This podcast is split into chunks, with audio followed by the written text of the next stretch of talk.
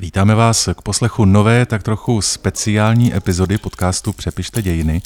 Natočili jsme ji 17. listopadu na Národní třídě v Praze, kde nechyběly přenosové vozy Českého rozhlasu. Radiožurnál připravil po 33 letech unikátní spravodajskou rekonstrukci tehdejších událostí minutu po minutě. Ani České televize. Proti všem totalitám je možné a nutné bojovat. No a na pódiu spolku Díky, že můžem se smrznoucím publikem potkali také autoři podcastu Přepište dějiny. Tady je Martin Groman. A tady je Michal Stehlík. Česko se ohlédlo za událostmi, které před 33 lety odstartovaly pád totality. 17. listopadu 89 komunistický režim surově potlačil poklidnou demonstraci studentů na Národní třídě v Praze.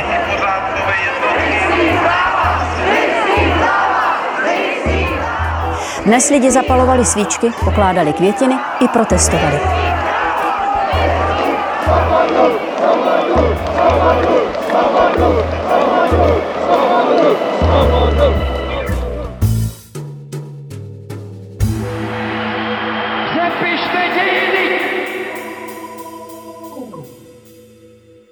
Naším úkolem je tady dneska pohovořit o, Češích, o Češích a Evropě. O Češích a Evropě. O Češích v roce 89 a Evropě. Já bych šel potom i hlouběji. I hlouběji. Hm. A mám v paměti a musím začít takovou scénkou. Jo. Jo. Ne divadelní, nebojte. Budeme, jak je to Národní divadlo, víte co, abyste je neohrozil. Neohromil jste myslel. Já mám jako v hlavě scénku z českého století, kde je díl vlastně o roce 1989 a už jsou tam ty postavy jako Václav Havel, Václav Klaus. A teď je tam ten štáb toho občanského fóra, kde malují ty plakáty a vždycky nadšeně přinesou, co tomu říkáte, to je skvělý, jako pravda láska musí zvítězit na lží a nezávistí. A te, Nenávistí. Nenávistí. Ne, Ono se, nezávistí. ono se to ještě nevžilo úplně. No on, on ten Havel taky reaguje. To jsem řekl, jako dobře, tak je to v pořádku. A pak tam eh, vytáhnou ten krásný plakátek jako zpátky do Evropy. A tam je ta mapa Evropy, je tam jako to Československo, jak se znova přisune do toho pucle toho Evropy a stojí tam ten herec, co hraje Václava Klauze a říká... Inženýr no, Wolf, myslíte? Inženýr Wolf, ano. A řekne, "Hm, ale tam jsme přece byli vždycky.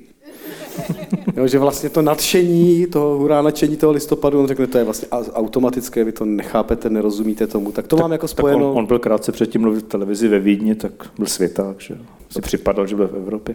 Mně se vždycky v souvislosti s listopadem vybavuje, a to už jsem říkal několikrát naposledy, asi před hodinou na Albertovi, Vůbec se neopakujeme, kdo nás poslouchá. č- člověk vystačí s málem kolikrát takhle. Jestli zvládne to, co na Albertově, že i do listopadu 89 zamotal Františka Krígla, tak to jsem, tak jsem fakt, tak já vytáhnu Zápotockýho, ať chci nebo nechci, jo, ale dobře.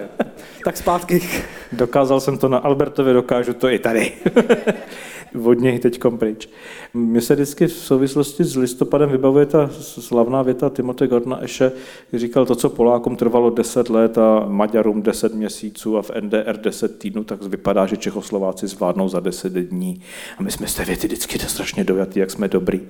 Chudáci Poláci se s tím crcají 10 let a my tady prostě vytáhneme práporky, uděláme samé, zaspíváme modlitbu a jdeme domů, že? A hotovo. Je to ta Češi a Evropa, ale jako zároveň je to o tom, že nebýt těch deseti polských let a nebýt těch de- deseti maďarských měsíců, tak žádný deset dní by nám nestačilo. Museli bychom podat mnohem větší výkon a oni to do velké míry od- odmakali za nás, ten rozpad východního bloku.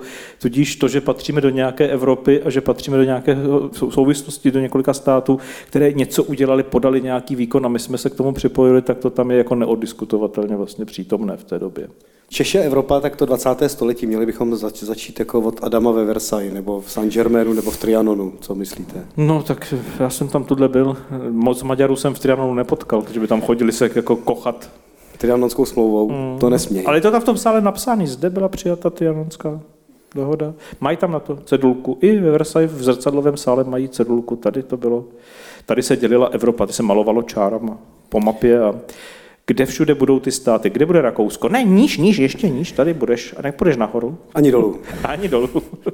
No mě, se baví, mě, mě baví, že spousta debat posledních deseti let, třeba i mezi kolegy intelektuály, vznikají sborníky, takové hrubé, eh, nevím, jestli to dá číst, ve smyslu z východ nebo západ. Patříme na východ, na západ, do středu Evropy. To je můj opakovaný bonmot z toho jednání ve Versailles mezi lety 18 až 20. Tak se omlouvám všem, kdo už to slyšel, samozřejmě, kdo nás poslouchá, tak musel slyšet to nejméně třikrát z těch 100 dílů. Tak jeden americký diplomat píše, domů manželce, což je vždycky jako moc hezké, že aspoň politicky je tam zjevně upřímný. A píše jí něco ve stylu, no teď tady byli ty Rumuni. To je teda chaos. To se jako o těch hranicích se nedá vyjednávat, je to jako velmi složité. Dneska přišli Poláci. Jedna delegace říká něco úplně jiného než jiná. Prostě to se nedá dohodnout. A ty hranice Polska, to bude velký problém. A pak tam má poznámku, eh, budu parafrázovat, dnes jednání s Čechoslováky byly občerstvujícím způsobem západní. Tak já to beru vlastně jako pochvalu naší, výkonu naší diplomacie při Co mu tam ten Beneš předved, pro boha? No, přišel ve, ve fraku. Jo, měl frak a uměl francouzsky. A uměl francouzsky, já myslím, že ten západ byl naprosto v pořádku. A víte, že se naše přítomnost v evropském prostoru dá docela hezky ve 20. století odrazit od toho, jaký jazyk je preferován při výuce při nejmenším na středních školách. To, co by se vám stalo, kdybyste tak studoval a šel k maturitě v roce 1929-30? Jaký jazyk byste asi uměl nejpravděpodobněji? Já jsem viděl maturitní vysvědčení z doby před první světovou válkou a kdybych téhle maturitě šel, tak neodmaturuju. Dobře. Jako, tak... Eh, takže nevím, jak to bylo v roce 29, ale viděl jsem, že třeba jako maturita v roce 13-14 třeba z latiny obnášela maturita. Počkejte, 19. století necháme. No tam jste musel umět nejen přeložit v text na místě, ale latinsky pohovořit o nějakém problému z ústavního práva. Nevím, kolik studentů právnické fakulty by to zvládlo dneska. No, eh, myslím, že ten podcast není o úrovni našeho vzdělávání. Takže v roce, jestli to do roku 29 stihlo nějak výrazně upadnout, jako, tak, tak světový jazyk, zkuste to. Tak francouzštinu bych logicky, měl. Prostě. Československu bez zesporu, konec konců nám budovali armádu. Takže naše Evropa je jaká? Je prostě francouzská, kulturně, kulturně dívejte se na Vítězslava Nezvala a další. Francie prostě ta kulturní, politická, jiná meka. A Češi v Evropě, Čechoslováci, jak hezky mluvíme o Češích v Evropě. Mm-hmm. Si představím toho Slováka, jak se dívá na tu Paříž. Jo, ten slovenský pohled bude vždycky trošku jiný, já se k tomu ještě samozřejmě dostanu bez Slováků, žádný náš podcast být nemůže. A, tak francouzsky. Tak nebudu se ptát, co byste se učil k maturitě v roce 44. To bych nematuroval, ne? to byste ještě maturoval, ještě maturoval. jenom byste nešel na vejšku. Ale... Tak na vejšku bych nešel, no tak, tak německy bych tak asi, asi německy, no. no a, pak... a to bych ale uměl automaticky z domova, ne? To byste mohl, něk, něk, vy ano na Severní Moravě. Já to mám jednoduché, abych uměl lecos. tak my z Vysočiny bychom v Iglau taky neměli asi problém. No, jako. Vidíte. no a pak jděte k maturitě třeba v nejmenovaném roce, kdy František, nevím, Krígl, působ... Myslíte za času Antonína Závodovského? Mezi Závodovským a Kníglem, který jazyk byste si jako hodil? Já jsem teď viděl eh, jeden film, který půjde do distribuce příští rok. A tam, o kom asi je. O kom asi je. A eh, tam samozřejmě při jednáních československé a sovětské delegace se v tom filmu mluví rusky, ku podivu. A je to titulkované. A když došlo na to, jestli se to bude titulkovat i pro českého většinového diváka, nebo to přeložíme, předabujeme do češtiny, tak tam padla v tom štábu taková hezká věta. No ale to, že ti čeští politici mluvili rusky v tom 68. teda, eh, to je ukázka jejich jako servility. Říkám, ne, ne, ne, ne, ne, ne. Servilita byla v činech, v tom, že podepsali nějaký papír v té Moskvě, že tam vůbec ten svoboda jel a tak dále. To je servilita. To, že komunisté mluvili rusky, to není servilita, oni byli internacionální, to byla jejich lingva franca. Oni prostě mluvili všichni rusky povinně a Dubček tam konec konců vyrost. Tom tu servilitu vidět nemůže. Já si třeba vzpomínám, že takový Takže, Antoní Zápotovský v Moskvě ve 30. letech rozhodně mluvil rusky, ale to je poznámka. A uměl dobře? Myslím, že to šlo. Jo. On byl spisovatel. Mám doma bouřlivý rok. No. no a pak jste po roce 90 a budete, se, budete maturovat většinově asi z angličtiny, předpokládám. Tak já jsem maturoval po roce 90. No vidíte, já z Němčiny. Já taky. ne, já tím chci ukázat, že jako, když už se budeme ptát na Češky a Evropa, tak se můžeme ptát na náš vztah a na to, jak se v tom jako zmítáme a můžeme se povídat o Karlu Kramářovi a jeho velkém Rusku a můžeme se bavit o 68. a úplně jiném Rusku, sovětském Rusku ale je vždycky je dobré se podívat, jako o jaké Evropě vlastně mluvíme. Teď to nechám kulturně stranou. Já tady mám ještě Hrubína s Holanem v 50. letech. Počkejte, to, ty rudárnějci, to je taky naš, naše vnímání světa. Ale jde o to, jaká ta Evropa je. Mm-hmm. Takže ona je pro nás prostě 20 let francouzská, pak je pro nás 6 let říšsko-německá, velká říše, pak je pro nás 40 let ta východní, východoevropská, No a po roce 90 je západní, ale možná primárně s tou angličtinou. No ale zároveň tady pořád budujeme až minimálně od roku 90 jakousi představu střední Evropy, která taky není úplně usalašená pevně. Ona je střední Evropa, kterou máme v hlavě my, tady v České republice nebo v bývalém Československu, ta střední Evropa, která také jako kolem nás, ale Poláci mají třeba úplně jinou představu střední Evropy. Tak to je ten můj další opakovaný, ale to jsem řekl tady jenom jednou, tak to zopakuji po druhé. Eh, to je vzpomínka mého učitele, který byl svého času velvyslancem v Maďarsku, když se podepisoval Vyšegrád. Vyšegrádská čtyřka v těch 90. letech. A teď tam přijeli ty hlavy pomazané těch států, Havel, přijela hlava státu Polska, že? ten Lech přijel z toho severu, seděli tam ty Maďaři, Slováci. A ten Valesa tam přijel, podepsal ten Vyšegrád a povídali si a Valesa měl takovou jako jednoduchou tezi, prostou, elektrikářskou, dizidentskou. Jaká střední Evropa? Já jsem z Baltu. Takže to naše vnímání té střední Evropy, které si prostě obkroužíme, ona je to jako východní střední Evropa. Vyšegrád bez Rakouska, Německa, protože se bojíme mytlo Evropy, je zase něco jiného, takže děláme jako 4 plus 2. 4 plus 1, 4 plus 3, když si vzpomeneme na Slovince třeba, že se taky cítí být středoevropany. Teď ten Slovinec kouká na toho Rakušana a říká si, chci být středoevropan. Když se mi líbil takový for, že jako sejde se ta Vyšegrádská čtyřka, přizvou Ukrajinu a přijde ten Zelenský a Orbán říká, no teď už ale nejsme čtyřka. A říká, no Viktore, jsme čtyřka. no dokud, jestli je to hranice vtipu. tak mně se asi líbí, jak se vrací jako do toho a historicky, historického uvažování ten pojem os. No, máte osu, hmm. tu vošklivou třeba, tu jako Tokio, Berlín, podivná Přím, osa. To je podivná osa. Přes celý globus Kdyby, A kdybyste si udělal teď ten Vyšegrád, tak to bude jako zvláštní tvar. Bych to není úplně osa, no. není úplně osa. Ale teď jsem zachytil jako osu, kterou máme mít jako politicky novou. Všiml jste si nové osy? Ne, ne, ne. Já jednání. se v politice orientuju strašně blbě a pomalu. no, já bych šel od toho severu přes nás dolů a jsem si všiml, že nějaký novinář už použil pojem osa Varšava, Praha, Řím. Jo, to je ta nová politika třeba jo, i jako, jako naší konzervativní osa. Konzervativní jako- osa, jo. Ta konzerva, která jde z Evropu. No ale to, v tom máme tradici, konec konců malá dohoda. Co to byl za nápad? Jako to byla Benešova snaha vyvažovat velmoci, že jo? No vyvažovat, to byla Benešova snaha zbavit se Maďarů. No. jako vyvažovat. Jak chcete vyvažovat, když se bojíte? to myslím, že v české politice je jeden jako z problémů.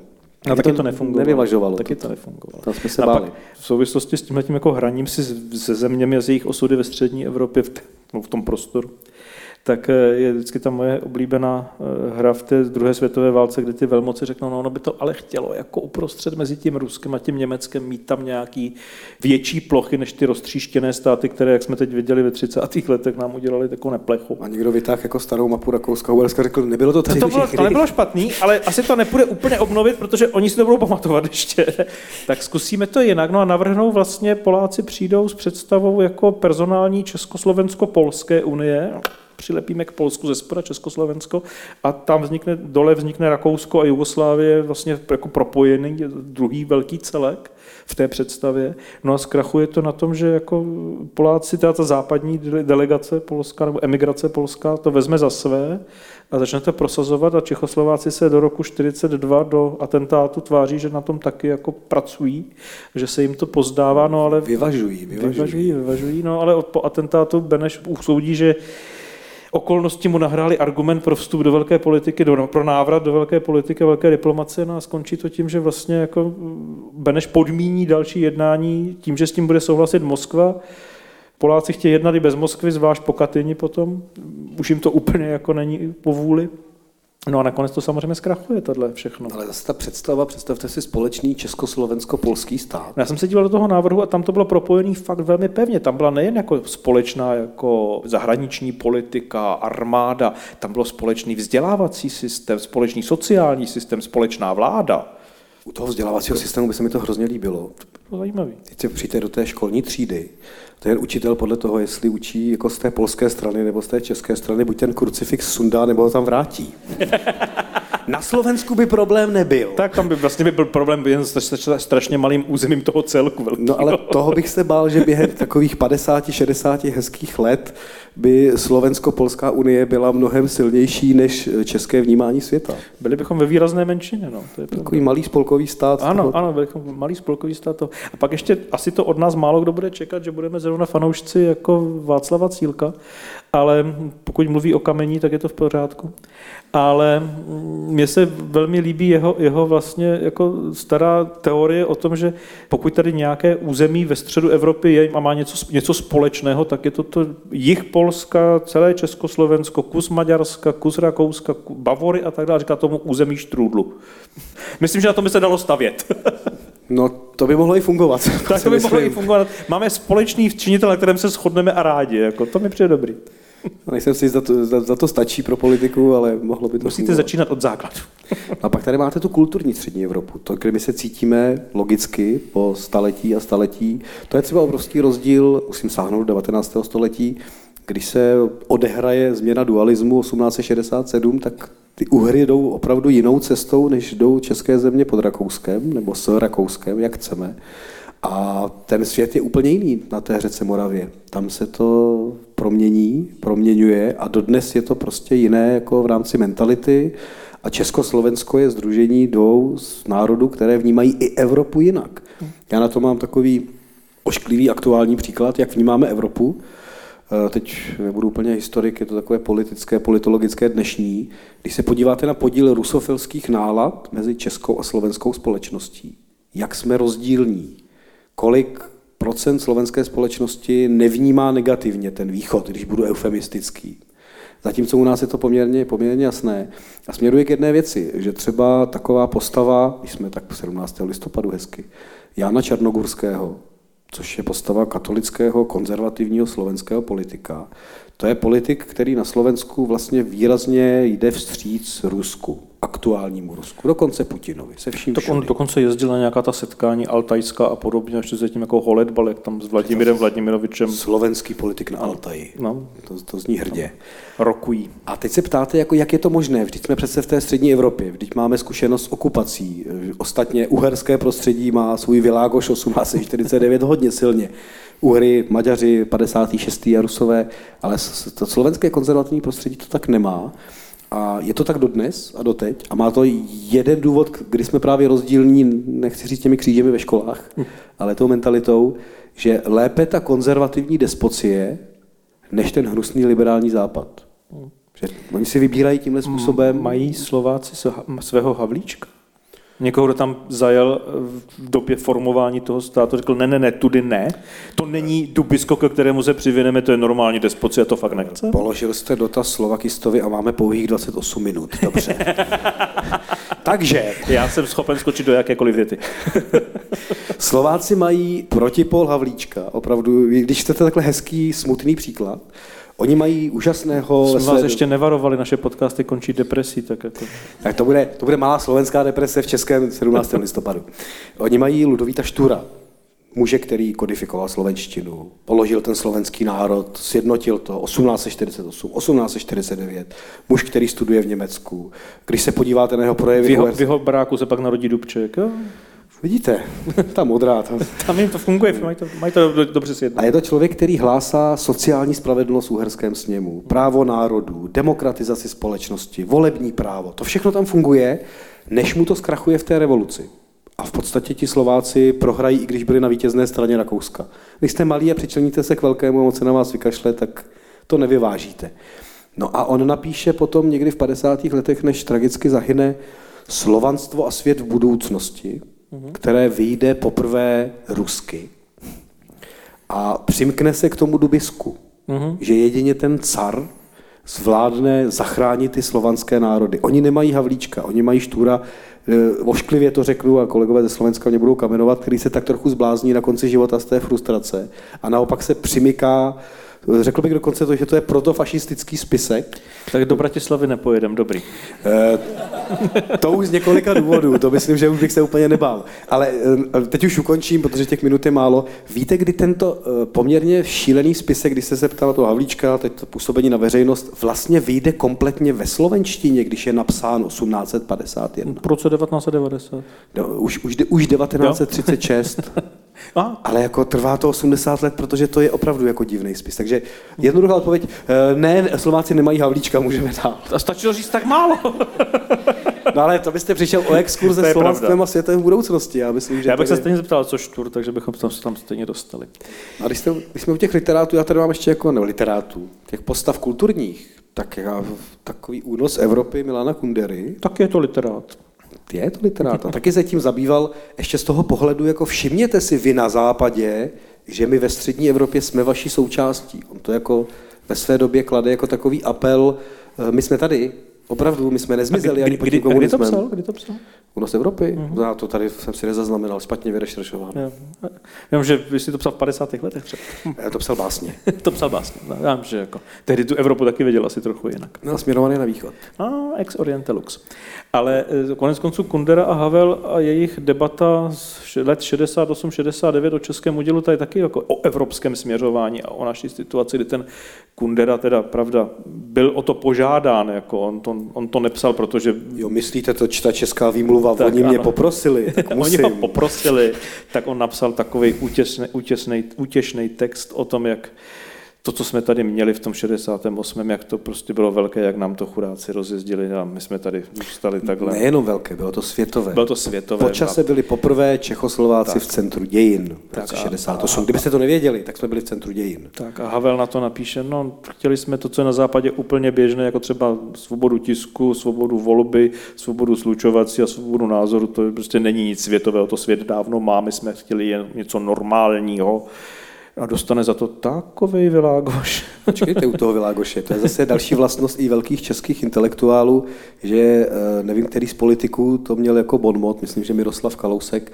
eh, když nemůžeš jít po míči, jdi po hráči. ano, ano. Myslím, že to v politice docela funguje, já to rád používám a Kundera v té odpovědi vůči Havlovi jde teda drsně po hráči a vezme to přes holeně.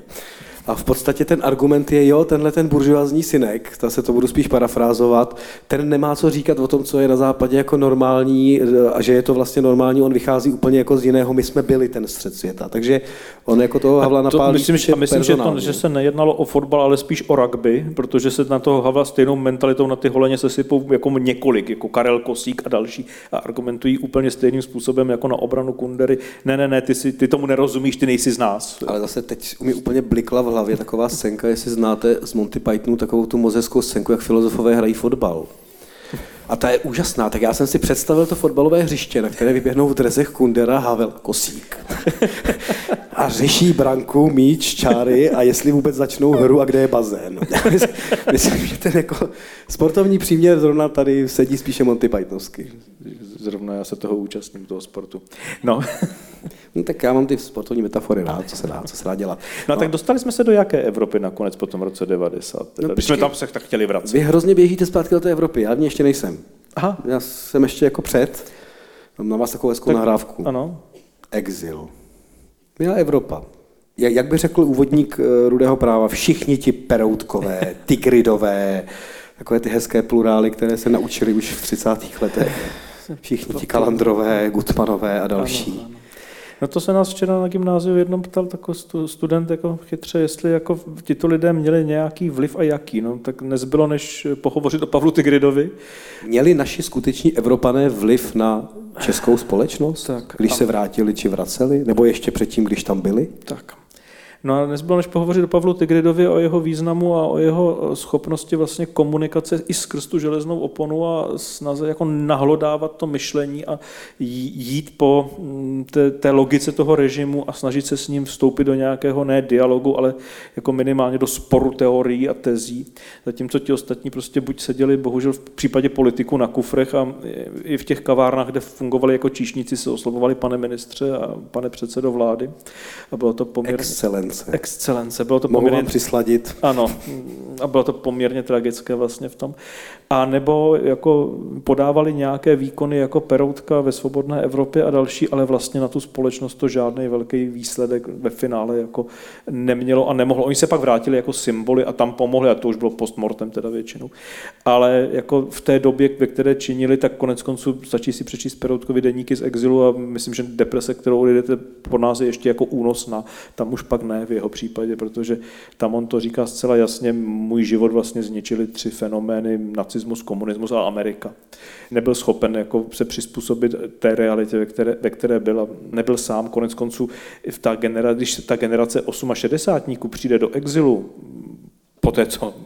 Přijde do toho západního exilu. Tak, do toho západního exilu, po té, co reforma se nepovede a rozjezdí tanky, tak e, mnozí jsou vlastně i v té svobodné Evropě a dále jako vítáni s takovým tím stylem, jo, to jste vy. Vy, před kterými jsme odešli v roce 48, vy, vy, který jsme poslouchali v 50. letech z vysílání československého rozhlasu, vy, co jste tam, vy, co jste tam znárodňovali a tak dál, tak teď jste tady, no tak hurá teda.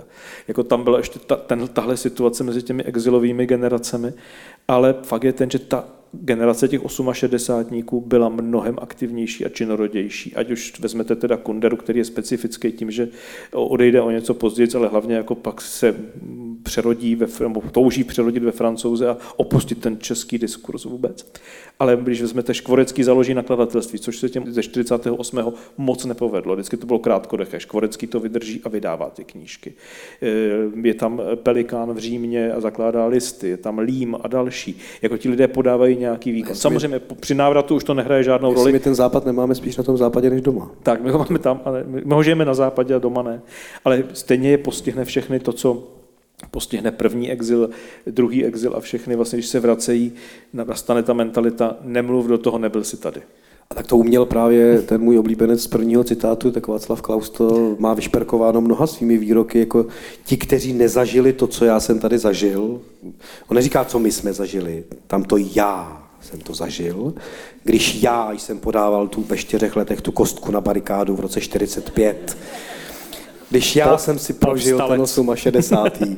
tak já jediný vím z průzoru toho eh, panelákového bytu na Proseku, jaká je skutečnost toho Československa. A ten exilový Tigrit k tomu nemá co říkat, protože žil přece jako jinou realitu. No, Ale ten Tigrit maličko přece zasáhl, já jsem takový optimista. Ano, taky jsme Tigrita jako jediného z toho vyčlenili, že vlastně ten jeho výkon se pak promítl, protože je to Tigrit, kdo pak radí těm politikům tady, kdo se účastní té politiky jako, jako jakýsi spin doktor nebo něco takového a vlastně přináší tu zkušenost toho západu. To se těm dalším příliš pak už nepovedlo nebo nebyli k tomu puštěni. Ale tam je s tím Klausem hezká historka z té doby, kdy vlastně po té revoluci nemáte ty ošklivým slovem řečeno elity. Respektive vy je máte, ale ne, k nepotřebě.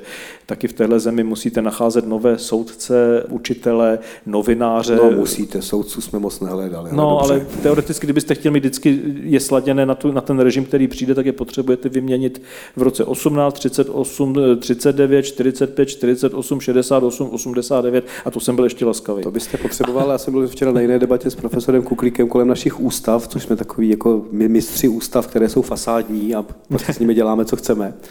Tak on říkal zase jako drobný fokus, omlouvám se, Eh, že rychlost soudců, kteří se přizpůsobili mezi lety 49 až 50 novému režimu a byli prvorepublikově vychováni, kdy soudce nejvyššího soudu má u sebe dva traktoristy a vážně se s nimi radí, jaký rozsudek má vynést.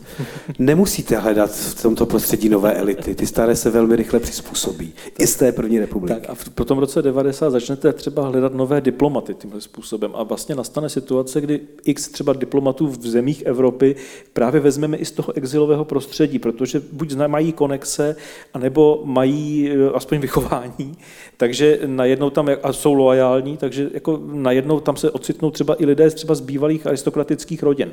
A popisoval mi dnes už zesnulý Richard Belkredy, který se stal naším velvyslancem ve Švýcarsku. Navíc ještě pracoval v té svobodné Evropě celou tu dobu, takže jako měl velkou zkušenost s disidenty, sám to komentoval slovy, že šel do penze, říkal, teď už nebudu muset se řešit žádný disidenty, nějaký knížky, už to nechtěl dělat. A tak ho pak povolali jako velvyslance, tak se toho ujal, no a přiletí mu tam Klaus, že jo. To už byl, myslím, předseda vlády české dokonce. Jako představa, že přijede předseda vlády a nezna, neví, kdo je velvyslanec, je samozřejmě nesmyslná. Že? Prostě ví, kam letí a kdo, kdo se tam o něj bude starat. Přijel, vystoupil z letadla a říká, my kde, no. Aha, děkuji. Já jsem Richard Belkredy, velvyslanec tady. Mhm. Belkredy, Belkredy. Vy jste ta zrádná pobělohorská šlechta, že? Říká, ne, pane premiére, my jsme se poctivě přiženili v 19. století, jako všechno pořádku. jako my s tím nemáme nic společného, jako okamžitě odsud. Takže jako, ten člověk umí jako vytvářet sociální vazby na vysoké úrovni. tak hlavně si vůbec v hlavě nenese žádná nacionální schémata. To tak. myslím, že eh, to mě na tom návratu do Evropy po tom roce 89 vlastně zajímá, jako, co to znamenalo pro naše elity ve smyslu třeba Václava Klauze, když vede tu vládu a potom i tu českou vládu, co je ten návrat do Evropy, jako do jaké Evropy teda směruje, jak, to myslí. Teď to neberu jako, jak to myslel ve skutečnosti, ale uh, možná deklarativně.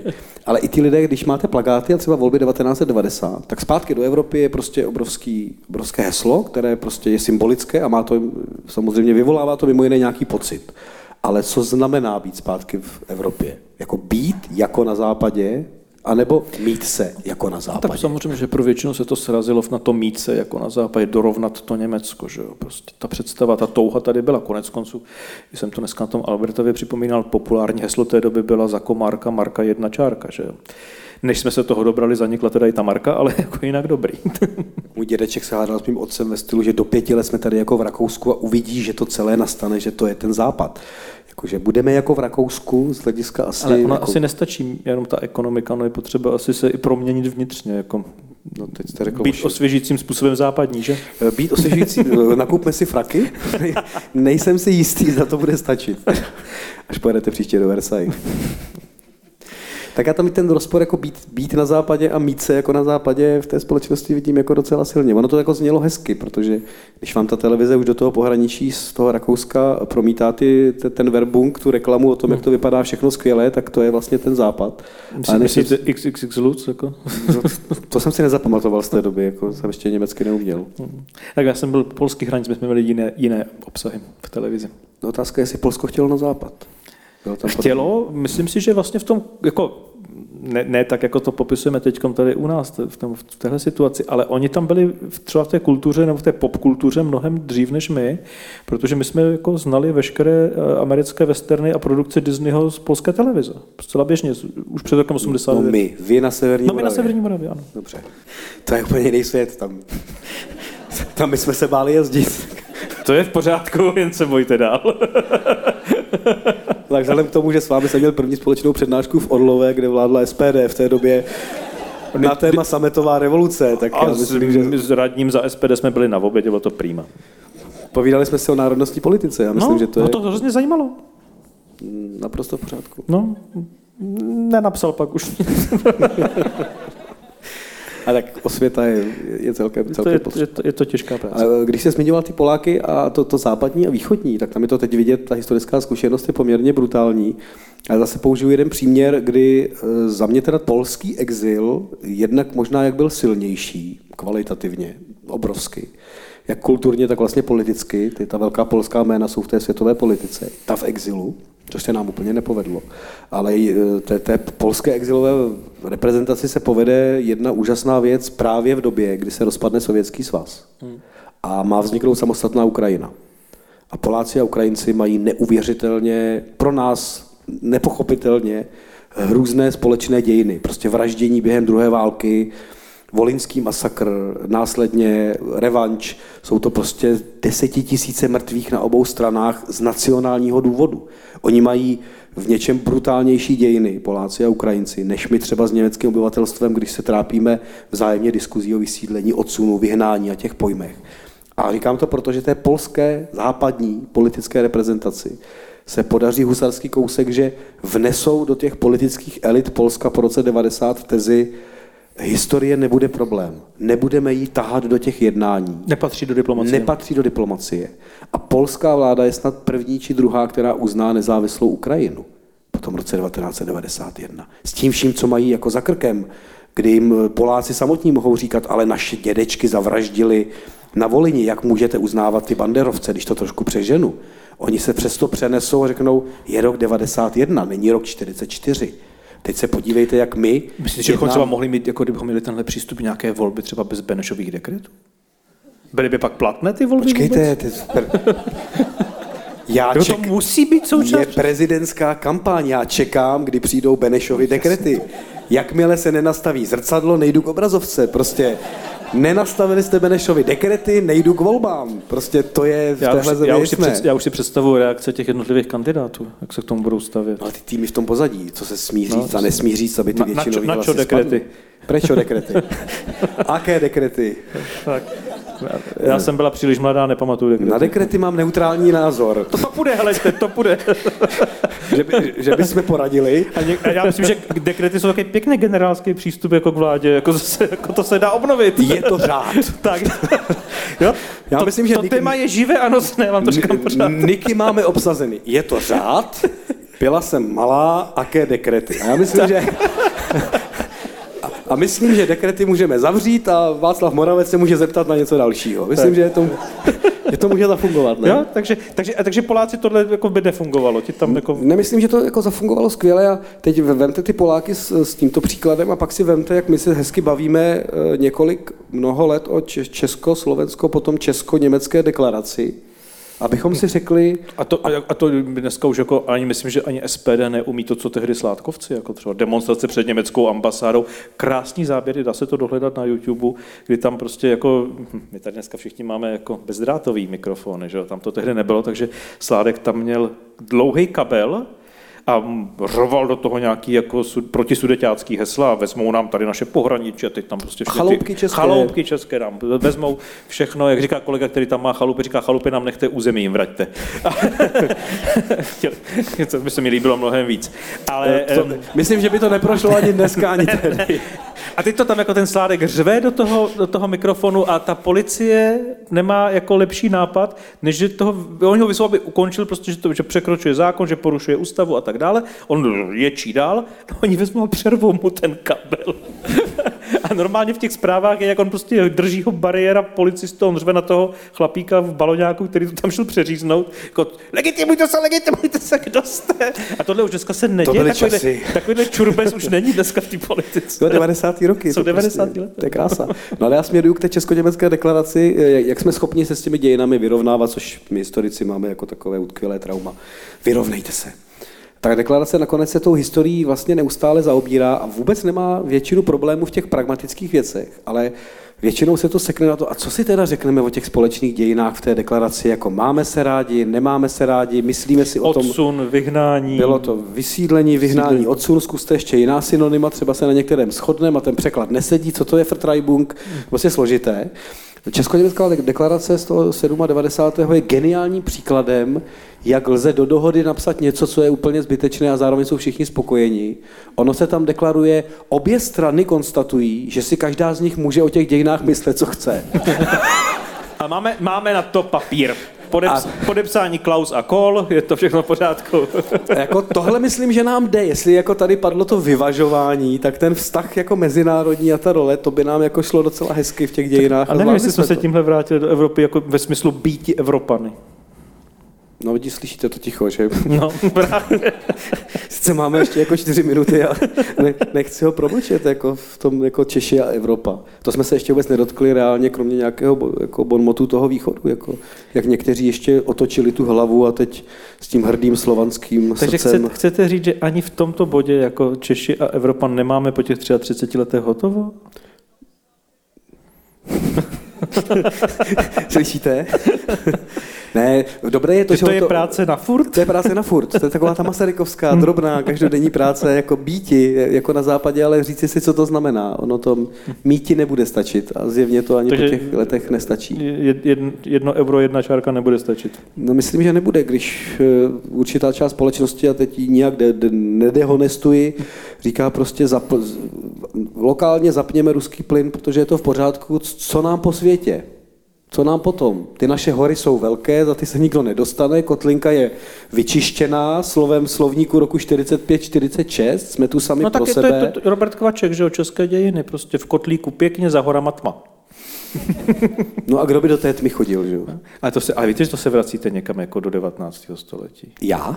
Jo, no tak tím to říkáte. Když Mácha napíše, májte, jsme to měli v posledním díle, co napíše Čelakovský? Reklama na podcast je v pořádku. Ma- marketing už zvládáme nějak. Jako, co napíše Čelakovský, co je nám, kozla nám po jeho romantismu. Jako, je světový, píše jako Bayern? Ne, ne, český říkanky budeš psát, protože to dělá dobrý vlastenec. No a, No a- a- a jak ma- vychová to ty vlastence, No, musíte jasně, no. vychovávat, to je hezky česky. A které ty říkanky se učí dneska děti ve škole? Čelakovský Byl vlastně pozdní večer. Takže tady vidíte, že někdo má tu odvahu a je evropský ve své době, no tak to může sklidit jednou ovace. To je pravda, on už je jako dávno na Krchově, ale No tak to je ten symbol postmortem, to jste řekl dneska hezky, ty nám taky jdou. ty nám taky. Postmortem jsou takový jako klidnější. No už se hlavně můžou přepisovat, nedá se s nimi, už se nemůžou bránit. Jsou bezpečně mrtví. Eh, Bohužel v některých případech. Ale co se dá dělat? Tak jsme na tom západě, nejsme na tom západě, co z Češe, Evropa, Hej, kotlík. jak vždycky, když přijde nějaký nacionalista a říká všichni, ať jdou odkud přišli, tak já se vždycky strašně raduju, protože jako jeden dědeč, pradědeček se jmenoval Haďmáši, jeden se jmenoval Kovalský a další se, další se jmenoval Groman, takže já budu jako čekat, který transport přijede a kam to, kam, kam to pofrčí. Jako. Já si můžu ve střední Evropě vybírat. Heleďte. Tak v případě Hajmášeho si můžete s tím Viktorem Orbánem podat To ruku a říct, je to v pořádku, miluji svatoštěpánskou korunu. Hejte, já jsem měl i kolegu v bývalý pra, jedné práci, jsme měli maďarskou manželku, žili v Praze, my jsme se něco po- potkali na večeři, povídali jsme si, já jsem právě vytáhl pradědečka Haďmášeho, říkal jsem mu tak, jako, žili v těch horních Uhrách, teda, ale pocházeli z Uher, a on se podíval říkal, tak to ještě můžeš být slušný člověk. Takže jako já to mám dobrý, jako když to, i v Maďarsku můžu ještě být slušný člověk. A tak to je zase naše drobná výhoda, my už nežijeme tu nějakou depresi velké koruny české Přemysla Otakara, my maximálně občas zaanektujeme Královec, dobře. Právě to chci říct, Přemysl bych nevytahoval. Jako, tak když chcete do Evropy, tak na Balt. Pak se můžeme podívat jako i na další místa, ale myslím, že to tak jako stačí, Cimrmanovsky.